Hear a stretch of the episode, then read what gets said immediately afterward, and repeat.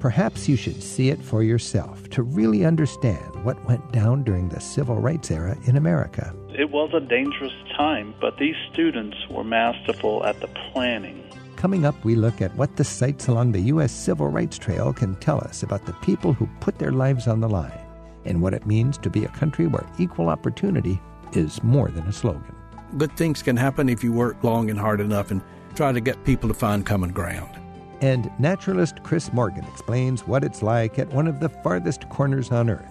The fragile ecosystem of the Svalbard archipelago in the Arctic offers a front row view to the challenges of climate change. It's one of my greatest pleasures is to take people to these places and firsthand inspire them and see the tears in their eyes and understand why these places are important that we all need to protect and care for. From the Civil Rights Trail across the South to the top of the world, come along. It's Travel with Rick Steves. The head of Alabama Tourism tells us why the U.S. Civil Rights Trail is something every American should explore in just a second. And later in the hour, ecologist Chris Morgan tells us what his summer expeditions to the islands of Svalbard have shown him. For years, Chris has been investigating bear habitats in the U.S. and Canada, in Italy, and in the Norwegian Arctic. He'll tell us what you'll find at the last stop before the North Pole. That's all just ahead on today's Travel with Rick Steves. For decades, United States citizens watched as black Americans fought to dismantle segregationist policies and gain equal rights and protections under federal law. While the civil rights movement was a series of peaceful protests, it was sometimes marred with violence. In the end, with the heroics of many brave people, it has effected great change. But we still have a long way to go in inspiring racial equity across our country. Today, we can visit sites of landmark monuments and moments of the civil rights movement, all laid out on the U.S. Civil Rights Trail. Joining us now to take us on a journey all along this historic trail and all across the South is the Director of Tourism for the state of Alabama, Lee Sentell. His team was behind the campaign for the creation of the Civil Rights Trail, and he's authored a book about it, and the book is just an inspiration. Lee, thanks so much for joining us. Thanks. Glad to be with you. What a great challenge to raise awareness. You know, uh, we have a big country, and for a lot of people, especially a lot of white Americans, it was just spectator um, time to kind of look at the whole movement and all of the ups and downs of it from a distance. And now we have an opportunity to travel this. Why should, in your mind, these historic sites relating to this fight be something that people actually see in person? And, and what inspired you to write this book, The Civil Rights Trail? Well, I think that the civil rights landmarks across the South should inspire people when they come to visit because oftentimes what happened there was uh, was moments of uh, great difficulty and tension and, and danger but that's what it took to get the attention of Congress mm-hmm. to pass civil rights acts in the 70s and beyond. Now, this started with the Alabama Civil Rights Trail, your state, and then it expanded to the U.S. Civil Rights Trail. How did that happen? President Obama tasked the director of the National Park Service with creating more diversity in terms of national parks and UNESCO World Heritage Sites.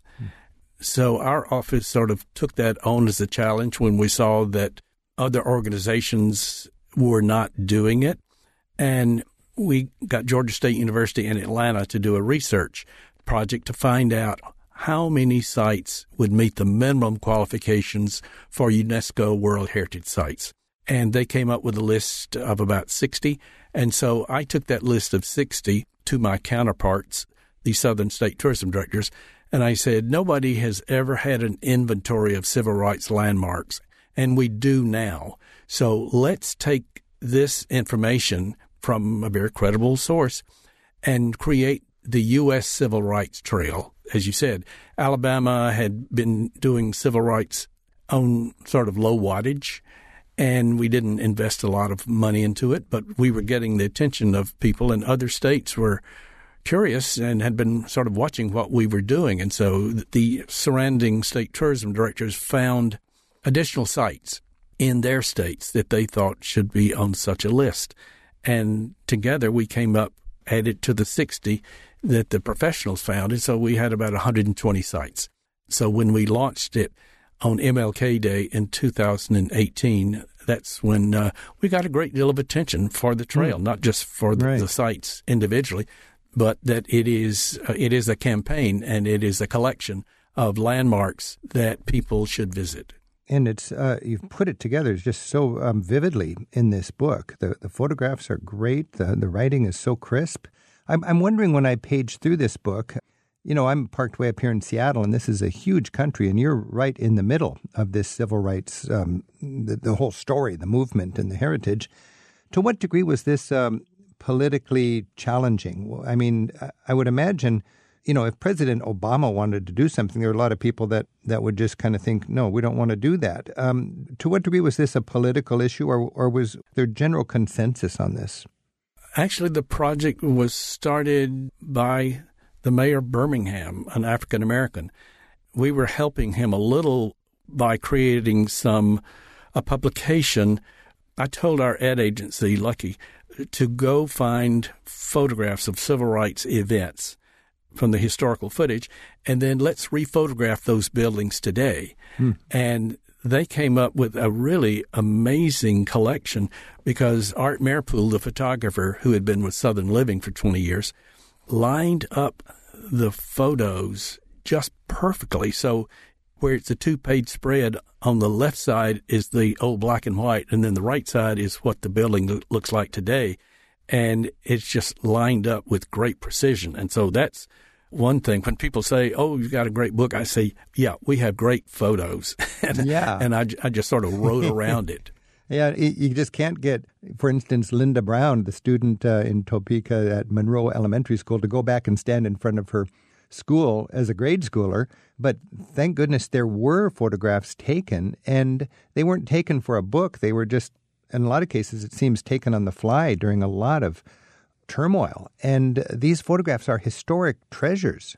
They really are. Where they were, they were shot uh, by news photographers. Nobody was planning a secondary use 50 years later for right. something uh, like we've done. Yeah. We're joined by Alabama State Tourism Director Lee Sentell right now on Travel with Rick Steves. Lee was an originator of the Alabama Civil Rights Trail, which expanded eventually into the U.S. Civil Rights Trail in partnership with the National Park Service. You'll find descriptions of the sites along the Civil Rights Trail at civilrightstrail.com. And Lee's illustrated book about the sites is called The Official United States Civil Rights Trail. You know, your book is called The Official United States Civil Rights Trail. Is that referring to the trail or the, the book? well, uh, we were putting out a book called uh, The U.S. Civil Rights Trail. And uh, just as we were going to press we discovered another book called uh, The U.S. Civil Rights Trail. Um, our book is inspirational. The other book Diana Douglas did is more of an if you go. I mean, she oh. tells you where to eat, where to stay. Oh, that's you know, interesting because I was I was just looking at this and thinking, this is a virtual travel experience that you've given us with this book. I mean, I can sit here and read through it, and it's so vivid. It's not designed to tell me what time is this museum open but it's designed to tell me why this museum is important. And it really gives you a respect for this. Now, there's over 100 landmarks across 15 states. And in the book, it's structured in chronological order of the civil movement, uh, civil rights movement timeline. But I'd like to go through this just really quickly in a kind of a a road trip kind of fashion. So let's take a quick tour here, and we've got a lot of places to cover. But let's just start right off in Washington, D.C. What are the, the main stops in Washington, D.C., where you could kick off this uh, educational road tour across uh, the South of America? Well, for this book's purposes, it's the Lincoln Memorial because that's where MLK did his big I Have a Dream speech. But he did not plan I Have a Dream. He had a totally different message that he was reading from. And 12 minutes into that, Mahalia Jackson, who was a friend of his and about four rows back, realized that his words were too fancy. People were not paying attention. And she just yelled out, Tell him about the dream, Martin. Tell him about the dream. She was referring to a speech he gave two months earlier in Detroit. And King heard what she said and just calmly, if you look at video, he just calmly moved his script off to the side and transitioned into I'm looking forward to when one day when little boys and little girls, you know, that, that phrase. Yeah. So people now talk about what a great speech it was, but he did not finish the speech he started. I didn't realize that. That is talk about speaking from the heart. He was speaking from the heart, and that's there's no better way to connect than when you put your notes aside and say what's in your heart. The same thing is true with when he was in the in the jail in Birmingham. He wrote "Letter from Birmingham Jail," which is considered uh, the best argument for civil rights. He was locked up in a cell with no artificial light, and he wrote on a newspaper because there was an ad by moderate Birmingham pastors who were basically saying, "Mr. King, there's you should not be doing this. This this is not the time for that."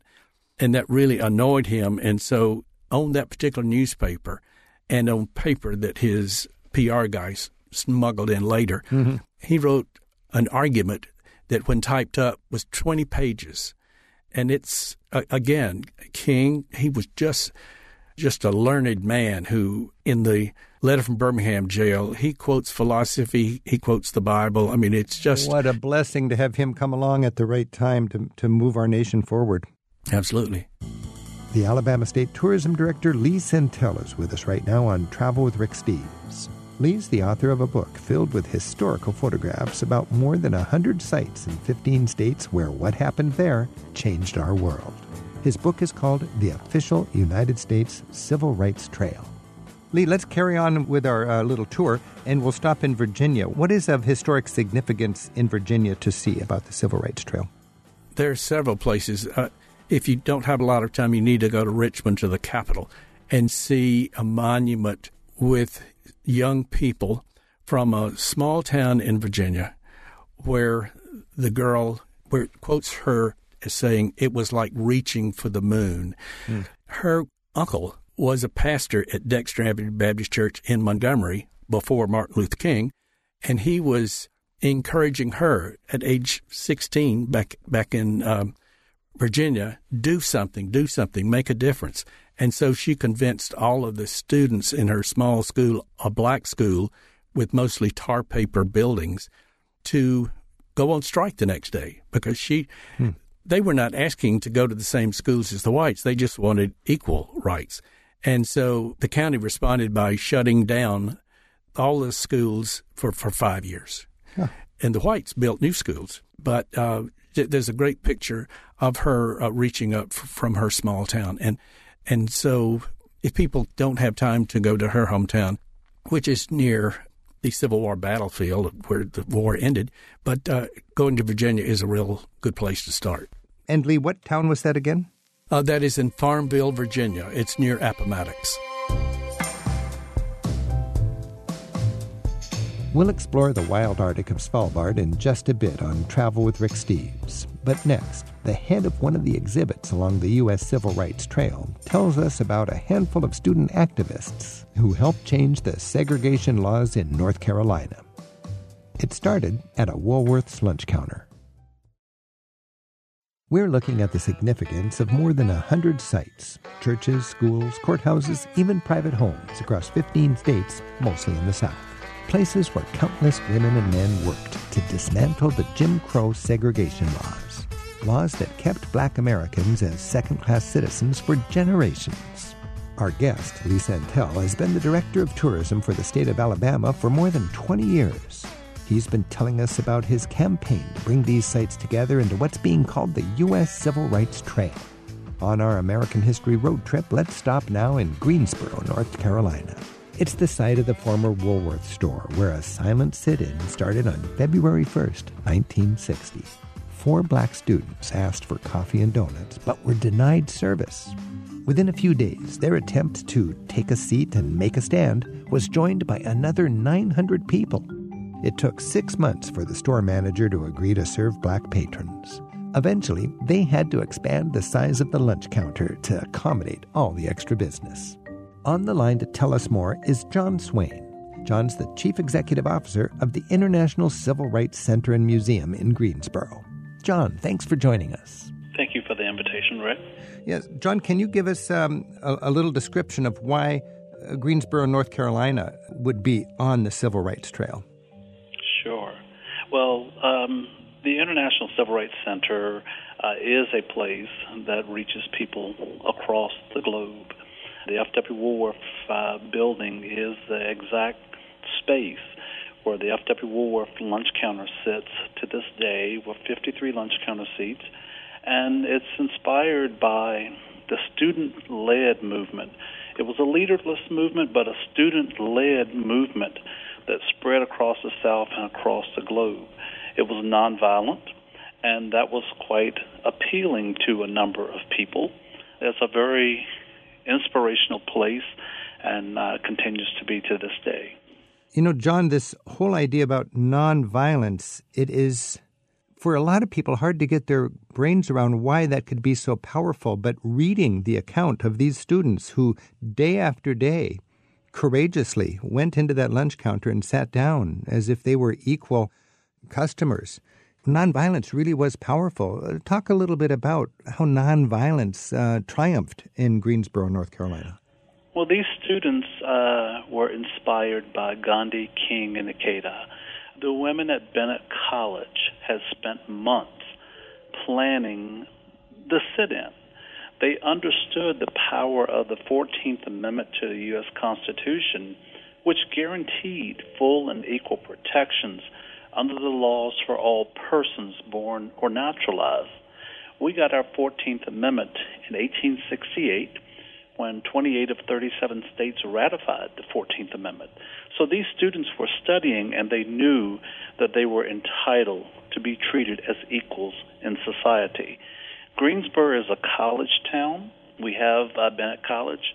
Then it was Women's College, now UNCG, A&T, Guilford College, and so forth. Uh, so you have to look at the makeup of this town to understand why it was such a successful event that went on for six months and a student led movement.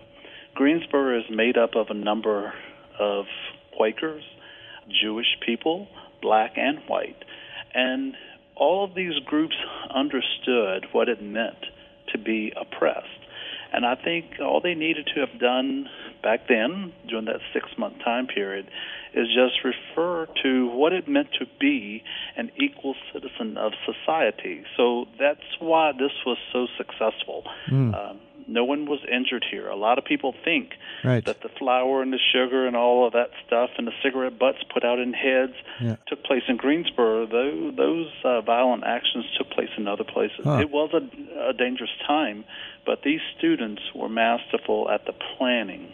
I'm looking at the photograph right now in the book, and it's probably the fuzziest photograph in the whole book of these students sitting at this whites only lunch counter, but in a way, it's the most vivid photo oh, in the book, fuzzy as it may be, because you see the, the calm dedication, the confidence, the courage. You just feel like history is changing right there. Absolutely. Absolutely. Often people see the four black men sitting at the lunch counter and refer to them as the A&T Four. Right. Uh, that photograph would have been taken on the second day of the movement. Right. The only image that we had from that time period, uh, when the store would have closed on February 1 of 1960, was the four students, um, mm-hmm. David Richmond, Frank McCain, Joe McNeil, and Ezell Blair, standing outside of the Woolworths by the end of the day when they were denied service. And that would continue on for um, a period of six months.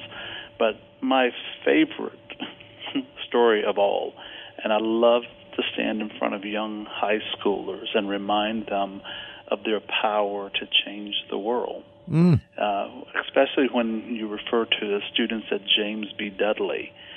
In May, when college graduation occurred, those college students were gone for the summer but the high school students at James B. Dudley stepped up, took over the movement, and came to this building every single day, and, and brought about a successful uh, end to the to the lunch counter uh, segregation on July 25th of 1960. And uh, what's that? 62 years later, it's still an inspiration. It's still getting traction. John Swaine, best wishes with your work as Chief Executive Officer of the International Civil Rights Center and Museum in Greensboro, North Carolina. Thank you for your contribution to the putting together of the Civil Rights Trail in our country. Uh, best wishes, John. Thanks for joining us. Well, thank you for the invitation. Let's get back with Lee Sentell right now on Travel with Rick Steves. Lee's the Alabama Tourism Director, and he's joining us from the studios of our affiliate WBHM in Birmingham. Lee profiles the historic importance of these historic places in his book, The Official United States Civil Rights Trail. So, Lee, we're going on this road trip, you know, kind of blitzing through the South here. And next up is Nashville, Tennessee. What's the historical significance of a stop in Nashville for the Civil Rights Trail? Nashville played a big part. It's, it's not as dramatic as maybe other cities because uh, they didn't have the violence, but they had a very powerful group of college students. There were black students who had an attorney uh, representing them, trying to get equal rights, and the Klan bombed the home of their attorney.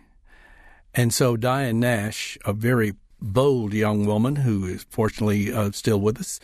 She got 4,000 students to march downtown to meet with the mayor in front of the city hall and courthouse. And they marched silently, no singing, no chanting, just marched and confronted the mayor in front of his building. And she got into a discussion with him to try to get him to explain why blacks should not be able to go to the same schools or eat in the same restaurants. And he couldn't come up with a good answer. So mm. she said, and so you're saying then that that we should integrate uh, the downtown schools, uh, the downtown restaurants and stores. And he said, yes, I think we should. I mean, wow. boom, with Isn't one something, with one argument. And she was recently given a major award by President Biden she received it along with Fred Gray, who was Rosa Parks' attorney and Martin Luther King's attorney from Montgomery. I feel so bad about how divided our country is, but I feel so good about how this interest in raising awareness and appreciation of the valor and the courage that made the civil rights movement possible actually feels like it, it brings people together. You're in Alabama you're dealing with the reality of the fear and the long term heritage and all the complexity of this. Do you see any ways that the Civil Rights Trail is bridging the gap that separates so much of our country?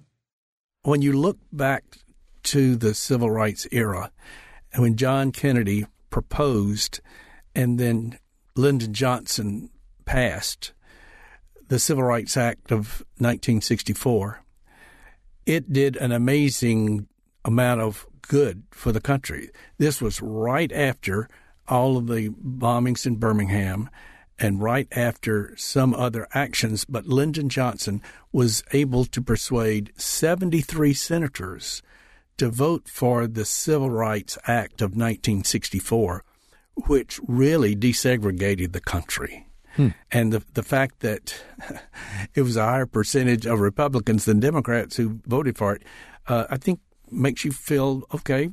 Good things can happen if you work long and hard enough and try to get people to find common ground. Yeah, and when you read through this this story, what struck me is there is a lot of people whose names we don't know who were John Lewis in spirit. You don't need to be the head of the movement. You don't need to be a famous politician or, or a church leader in order to make a difference. There are examples of courage that really provide the bedrock of this whole movement which is quite inspirational, uh, even after so many decades. Our next stop on our road trip is Memphis. And of course, this is uh, a very important part of the trail because it's where Dr. King was murdered.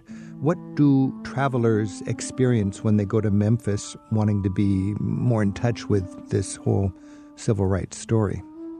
Memphis, I think, is the place where everybody should start their tour.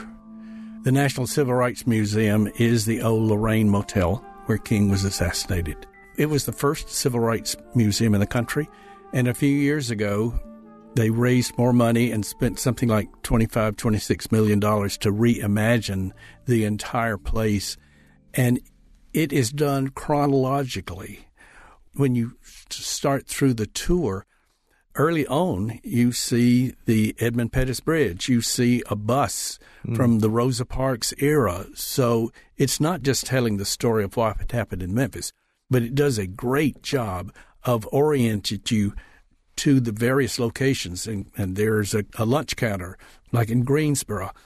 It takes a good two hours to do the tour, mm-hmm. and you are walking through these different worlds from different cities, and then suddenly, off to the right, uh, you see it's like you're looking into the window of the room where Dr. King was staying that night. Oh, yeah. Uh, there's some uh, cigarette butts uh, in the ashtray, the bed's unmade, coffee cup half finished. I mean, it's like you walked into the moment right before it happened.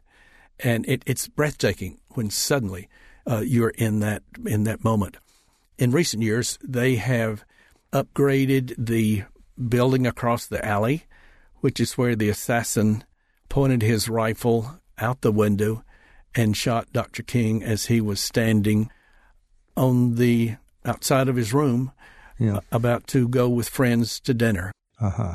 This is Travel with Rick Steves, and we're uh, exploring the landmark moments and monuments of the civil rights movement, all laid out on the U.S. Civil Rights Trail. Our guest is the Director of Tourism from the state of Alabama, Lee Sentell. Lee and his team were behind the campaign to create the Civil Rights Trail. And Lee has written a book about it, and it's called The Official United States Civil Rights Trail What Happened Here Changed the World. Okay, so now we carry on and we go to Kansas, Topeka. And uh, this is the, the site of the Brown versus Board of Education lawsuit. How do you humanize something like that? I mean, we've heard of the lawsuit that challenged school segregation, but a visit to Topeka really would help us humanize that. That was the first place I went to sign books. It was the only place that I had not visited in doing my research. And so I felt like I owed Topeka uh, something because what they did in that community, uh, Linda Brown's father, and there were a handful of fathers and uh, students, you know, they took a, a bold leap. Thurgood Marshall had five different lawsuits to work from. When he looked at the details that each one of those suits brought, some were about the money spent on schools, others were about the distance that people had to travel, and they picked the Topeka school suit because the argument that a black couple proposed to the school, they did a test. They had little white dolls and they had black dolls. And separately, they let children pick the dolls that they wanted to play with. I don't know that history records what the white students did, but the black children wanted to play with white dolls. They didn't want to play with black dolls because they the professor said that this illustrated how young black children didn't feel that they were equal in worth to the white mm. students. Mm. That's a poignant story. Lee, I wish I could talk long and long about this. There are so many interesting stops, but I'll just mention that we have 100 landmarks across 15 states. And I'd just like to finish off with a stop in Birmingham, which happens to be your state, Alabama. What historical significance does Birmingham have for the Civil Rights Trail, and how, as travelers, might we have a, a more vivid experience by visiting it? Birmingham now has an area that's, that President Obama made a national monument. So you've got the 16th Street Baptist Church, where four little girls were killed in 1963. Right next to that, you have the Gaston Motel, which was Martin Luther King's headquarters during the Birmingham movement. But in, in a pretty large sense, I think most historians will agree that Birmingham was sort of the, the heart of what made people care about African Americans, certainly through the bombing of the, the church that was used as the headquarters for the marches. Lee, it's such a great opportunity to be able to, to share this. I'm so thankful for, for having you join us today on this interview in this in this very important uh, season can you just take a moment and think about perhaps the most inspirational single stop on the civil rights trail where, where we really have an opportunity to to recognize the importance of Americans grappling honestly with our heritage and how travel to these spots can be a great first stop. Well, Rick, you more than anybody can understand the appreciation of experience and the emotion of important stops. Thank goodness for Ava DuVernay's movie Selma.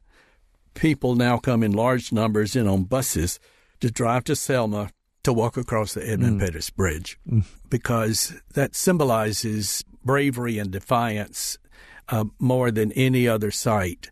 And a number of national guidebooks uh, pick Selma's Bridge now as one of America's uh, 10 greatest landmarks.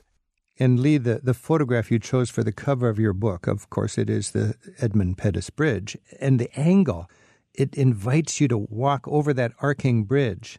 And then when you look deeper into the book, you find about the brutal welcome that awaits you over the crest of that bridge.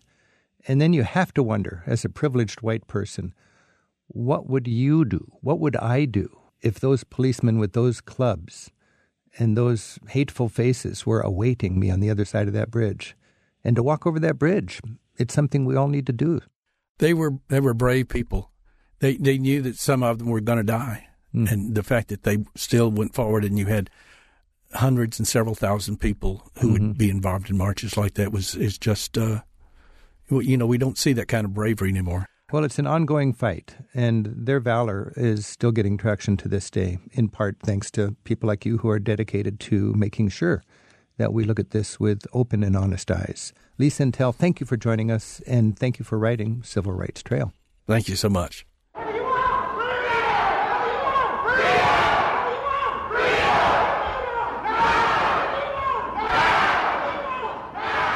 There's more in the radio section of our website at ricksteves.com. You're listening to Travel with Rick Steves. Are you ready to be bitten by the polar bug on the Arctic archipelago of Svalbard? It's not a local bug there, but it's rather a term the locals use to describe that deep desire to return after landing there for your first time. Its frigid climate Extreme light variations and the staggering natural beauty of its glaciers and fjords have been a draw for explorers and adventurers for generations and now for researchers and tourists as well.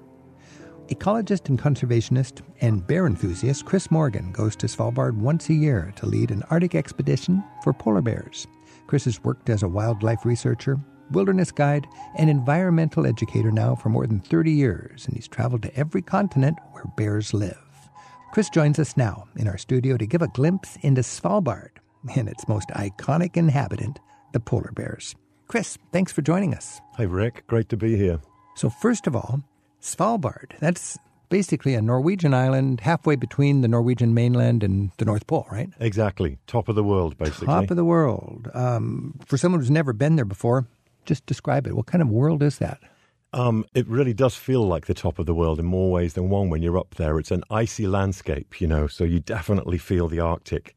One of my friends a few years ago described it in the best way I've ever heard. He said if you sliced off the Swiss Alps, placed them in the Arctic Ocean, and sprinkled polar bears on them, you'd have Svalbard. Well, I was just in the Alps and it was way up there, and I guess you could park a boat about where I was right. up in Svalbard. Yeah, and and it's got I think about a billion years of uninterrupted geological history. Huh. So it's it's literally like this sort of living landscape museum there.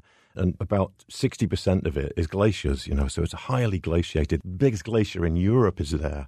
So mostly ice, 3,000 people, and uh, I guess the economy is what either coal mining and tourism. Is is there fishing or is it coal mining and tourism? Coal mining and tourism pretty much sums it up. It started with coal mining and then uh-huh. it's, it's transitioned quite rapidly to to tourism for some of the reasons that you were explaining earlier on. It is a dynamic place where you just you feel this. It's funny to use the word magnetism, isn't it, when you're talking about the Arctic? But it has this magnetism to it where you, you go once and you want to go back. So I feel lucky. I get to go back fairly frequently. But you go back not for the culture, you go back for the nature. Yes. I suppose. Exactly. I mean, yeah. I would imagine the commerce, if you got 3,000 people there, uh, is a couple of streets, a couple of hotels. Uh, is there like a gift shop actually? Yes, in fact, there's a whole strip of them now.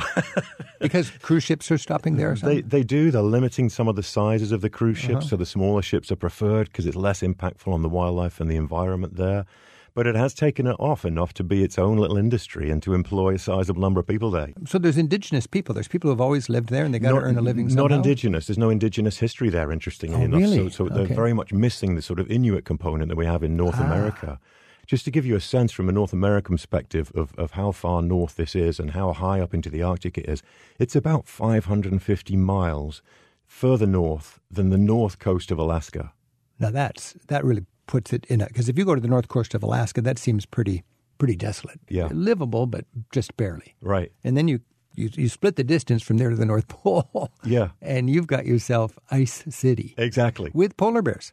Yes. And the interesting thing is, you're, you're able to access part of the archipelago of Svalbard, the eastern side mostly, right. because of the Gulf Stream the Gulf Stream comes across the Atlantic, heads north, and becomes oh. the Norwegian current that keeps it ice free a so little that moderates earlier. the cold. Exactly. So you can get in, you can access it a little more easily there. So the east side of the islands is usually locked in ice quite a lot longer each year. I understand uh, it's part of Norway, but it's there's some fine points there where you can actually go to Svalbard and live there or work there or whatever without the same red tape you'd have to go to Norway? I think so. I've heard the same thing. Um, yeah. I'm not 100% sure, but it, but it is a sovereignty of Norway, and uh-huh. I think they have looser regulations for sure. So you get really interesting mix of different nationalities there. There's a lot of people from the Philippines there, and there's Thai families there, and they've made a life in the north, which is kind of unexpected. It is interesting, isn't yeah. it? I talked about the polar bug, and uh, apparently that's a desire to go back to a place like Svalbard. What is the polar bug?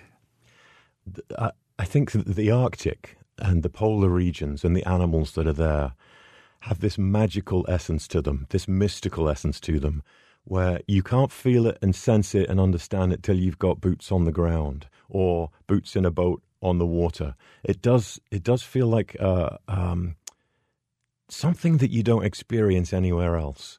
So it has this quality that feels different, feels magical and mystical, and has a draw that wants you to keep coming back because you might initially land in a place like Svalbard and think, oh, it's a barren wasteland. A lot of people think of the Arctic in that way. There's nothing here. Right. Why protect it? Why appreciate it? Why visit it? You know? But you don't have to spend much more than 24 hours in a place like it to really start to understand it and what unfolds.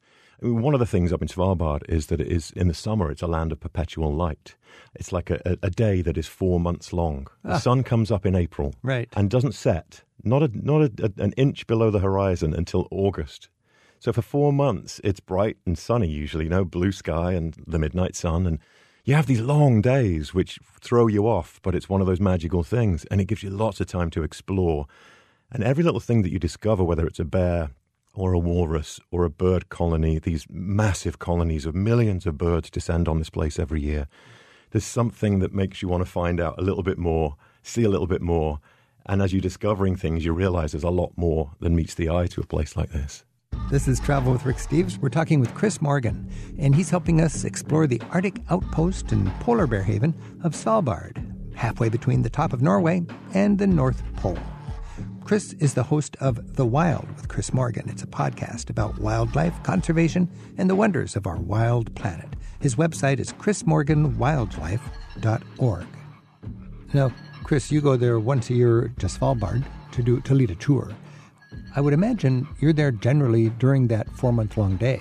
Yes, exactly. Yeah. So you've probably rarely July. seen you've probably rarely seen darkness in Svalbard, even though you go there every year. That's it. I've never been there in the dark. I've, yeah, I've never you've thought never about. been there in the dark. I've never had a, a real night in Svalbard. Now, no. my experience in the north of Norway is it's a real headache when the sun wakes you up at four o'clock in the morning. Yes, you have eye eye blinds, and and uh, some people take travel uh, uh, sleeping tablets, you know, yeah. and, and uh, to well, help them through. I bet hotels have good blackout uh, shades. They, they really do. They're they're primed for it.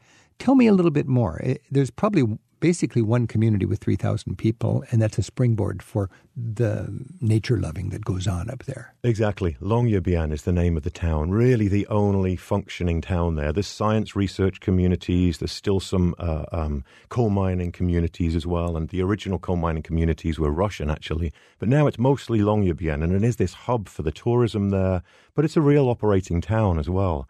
Uh, it's very colourful, the buildings, like in a lot of Arctic towns the long winter nights are as long as the long summer days, right? So they have these very colourful buildings there that I think are designed to bring a little bit of life and zest to the place. So, so very, if you did go in the middle of the winter, you'd be like walking around with street lamps. Exactly. In the middle of the day. And the northern lights lighting up. And way. the northern lights. Yeah. Fiery green spikes of light that go from the horizon. Yes. I have a friend, one of my co guides over there, and he does uh, dog sled trips in the winter under the northern lights in Svalbard, uh, which would be amazing. I've never experienced it, but he's told me many stories. How do you get there? It must be you must have to go to Norway and then leap off from there. Is there regular commercial flights up there? Yes, you fly into Oslo and then uh-huh. Oslo, uh, not direct to Longyearbyen in Svalbard, but you fly via Tromsø. Okay. You jump off the plane at Tromsø, which is on the tippy top uh, uh, Tromsø is kind of like the the um, the city of the north in Norway, I guess. Right. Yeah. And it's it's just it's the wildest feeling, feeling like okay, here I am in Tromsø, the north coast of Norway, and I've still got a long flight to go northwards before I get it's to my incredible. destination. Yeah, because yeah. for most people, Nordkapp, the the very top northern cliff of the Norwegian mainland, is is the end of the world. Right. but it's not the end of the world. In fact, you wrote that Svalbard has the northernmost civilian settlement in the world. Yes. Uh, with the northernmost everything going on there. But I guess when you say civilian settlement, uh, that's kind of implying there are non civilian settlements further north. Yes, it's it's an important research base for scientists. So there's uh-huh. a couple of places that that are like that in right. in some of the, the isolated fjords because it's on the front end of Arctic research. There, you know, the impacts of climate change and habitat loss and how these polar bears and other species are reacting to our changing planet, and it's and it's they're on the front end of that research there. Chris Morgan's telling us what he's been finding in the Svalbard archipelago in the high Arctic, where he leads wildlife viewing expeditions. Chris also hosts and narrates a number of wildlife TV shows, and his podcast is The Wild with Chris Morgan. His documentary films include Bear Trek and The Path of the Bear. We have links to his work at ricksteves.com slash radio. Now, you're pretty well known uh, for your passion for bears. You study bears all over the world and you, you track the, the challenges and the ups and downs of the polar bear community all across the north. If there were no polar bears in Svalbard, would you ever go to Svalbard? Oh, I think my pause actually uh, gives the answer away, doesn't it? Know, uh, it would be a lot less of a draw. I mean, ah. I, I, can't even imagine a world without polar bears, but I'm having oh, to these days, right? You know, yeah. because you think you think about the impact on these creatures that have been around for hundreds of thousands of years in places like this. A place like the high Arctic that's had ice on it for two and a half million years consistently. And that ice is disappearing quickly, and with it, the polar bears potentially. So the idea of a Svalbard without polar bears is, is, is a hard one it's for me to get my head around. because you're saying yeah. it'd be an Arctic without polar bears. Exactly, yeah. But the attraction of the of the island is in part because it's a springboard for you studying polar bears, but also you as a guide introducing other people to polar bears, and maybe they'll get that that polar bug in the sense of having an empathy for the struggle of the polar bears as, exactly, as a yeah. kind of a they're sort of the what do you call it the canary in the mine shaft uh, up in the Arctic for climate change, aren't they?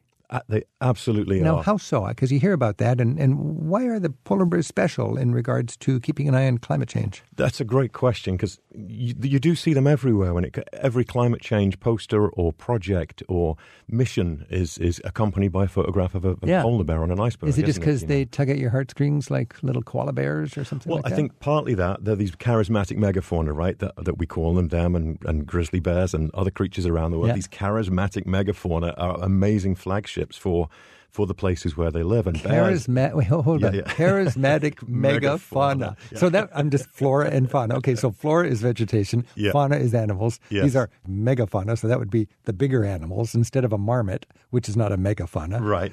Lovely as they are, marmots are not charismatic. Because little cuddly things are more charismatic, maybe. So this is a big mega fauna yes. that has charisma. Exactly. Exactly. Nice. So you can attach messages to them and conservation missions because people are drawn to them. Yeah. I mean, I'd argue there's no cuter creature on the on the planet Earth than a polar bear cub, for example. So, so there is that heartfelt side of it, the, the heartstrings that you're talking about. But there's also something else, and it's the practicalities of the of the ecology here that the polar bears live every day.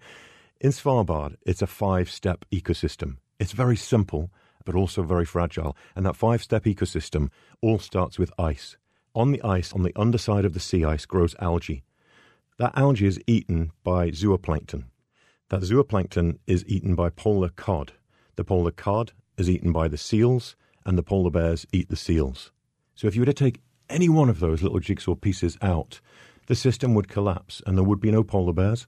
And it all starts with ice. There'd be no fish, there'd be no polar bears, there'd be no seals, nothing in that chain would exist if it wasn't for the ice and the algae growing on it. I didn't dream that ice was part of a food chain. Mm. There's actually algae growing under the ice. Yes. It's an amazing thought, isn't it? And it all starts there. And when the ice is gone, the whole thing falls down. Yeah. It's a house of cards built on ice. That's exactly it. Oh my goodness. This is Travel with Rick Steves. We're talking with Chris Morgan, and Chris is helping us explore and understand the Arctic outpost and polar bear haven of Svalbard, Norway. Chris is an ecologist, conservationist, a filmmaker, and wilderness guide with a focus on bears and the environment worldwide. You can find out more about the projects that Chris is working on at his website. It's chrismorganwildlife.org. Chris, we're talking about polar bears being threatened by climate change. And as a traveler and a travel writer and somebody who cares about the environment, I find myself collecting physical, visual examples of why climate change is not something that may happen, but it's here right now. You've been going to Svalbard for, for years. How have you seen the environment change, and, and what indicates to you, in the context of Svalbard, that climate change is actually here?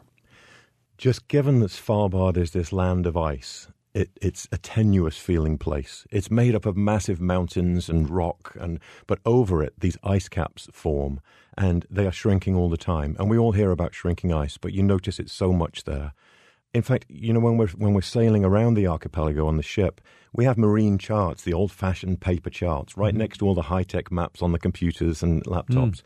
Looking at those maps, you can see where the ice where the ice charts used to be. So you go into a fjord, and uh, uh, a fjord used to be filled with ice. Even six, seven, eight years ago, can be miles back now. They've retreated miles, and so it's a very quick thing that has happened. The glaciers are nowhere to be seen. No, and these are on the maps, on the bridges of the ships that we use there. How poignant. It really is, to the point where some of the captains are literally nervous to go into these fjords because their maps oh. tell them not to.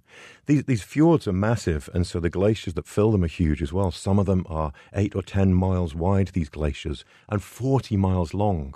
You know, and, and, and, they're shrinking on all sides. I would imagine everybody on Svalbard is clued into the environment because they're in the midst of this ongoing tragedy. I think you're right. You do see it, and you feel that sense when you're there. Uh, people are living right on that front line of climate change every day. And I think you feel it very much when we're out. We take out Zodiac boats, which are semi inflatable, rigid hull boats, right? So you can fit eight or ten people into them. And you get really close to the real world there. Sometimes we actually go on land as well. So yeah. what's that like? Yeah. You're going to take me on a little excursion because yes. I'm in your group, and we pile into this inflatable Zodiac. Yeah, and uh, we go cruising, and oftentimes it's in a, a, fjord that's filled with ice of various sizes and shapes. There's and actually colors. words for that, isn't there? You've got yeah, what icebergs, but that's Big then icebergs. there's small ones. Yeah, what are the small ones? Bergy bits. Bergy bits doesn't sound very technical. no, it? but that's the technical yeah. name, isn't it? Bergy bits. Then you've got pancake ice, and then you've got. Uh, pack ice, and you've got multi-year ice, single-year ice, all see, these see different where I terms. live, there's one there's one word for ice. It's called ice. But if you lived in Svalbard, you'd have a whole vocabulary, a whole list of words for ice. Yes, yeah. One of the most important ones is the fast ice, and the fast ice is sea ice, so it's frozen salt water that is attached to the land, and that's exactly where you'll find the ringed seals. The ringed ah. seals use breathing holes in the fast ice to come up and breathe. And they have four or five of these holes. It's strategic because they know that at one of those holes a polar bear might be waiting for them. And when it is, it's lights out for the seal usually. So they have to have lots of different holes to go to in this fast ice. So we'll cruise through on the Zodiac boat. And the other thing that really strikes you is the sound. It's this kind of and it's the sound of of bubbles bursting from the glacial ice that you're cruising through as it's released and melting in the seawater. And the crazy thing is that some of those bubbles were formed 10,000 years ago at the base of a glacier. So we'll often hook them out into the boat, crack them open with a with an ice axe, and, and there's nothing better than 10,000 year old ice and a glass of scotch when you get back to the ship. Oh, my goodness, a little Bergy bit in your scotch. Yes, yeah. Ah, it must be so gratifying for you as a tour guide and a person so passionate about the environment to take people who are so sheltered from the, the dramatic changes that are going on right to the front lines. Yes, definitely. I, it's one of my greatest pleasures is to take people to these places and firsthand inspire them and see the tears in their eyes and understand why these places are important that we all need to protect and care for. It's my whole mission in life, you know. The trips are wonderful, but if it doesn't result in some bigger appreciation and a big step towards the right mission for people and planet, then it's it's not worthwhile, right? So you've, you've always got to focus on that side of it. And by the way, at your website, chrismorganwildlife.org, you really give people a vivid peek at what you're talking about. Thanks so much for all you're doing, Chris, and best wishes. Thanks so much, Rick. I appreciate it. Someday we'll have a, a nice drink with a little bit of iceberg in it. I like that and idea. And we'll celebrate how we've turned the corner on climate change and the polar bears are doing fine. Here's to that. Travel with Rick Steves is produced at Rick Steves Europe in Edmonds, Washington by Tim Tattan, Casmara Hall, and Donna Bardsley. Affiliate relations are by Sheila Gerzoff. Our website is managed by Andrew Wakeling. And our theme music was written and performed by Jerry Frank. You can find links to our guests, listen to a podcast version of the show, and search the archives at ricksteves.com slash radio. We'll look for you again next week with another Travel with Rick Steves.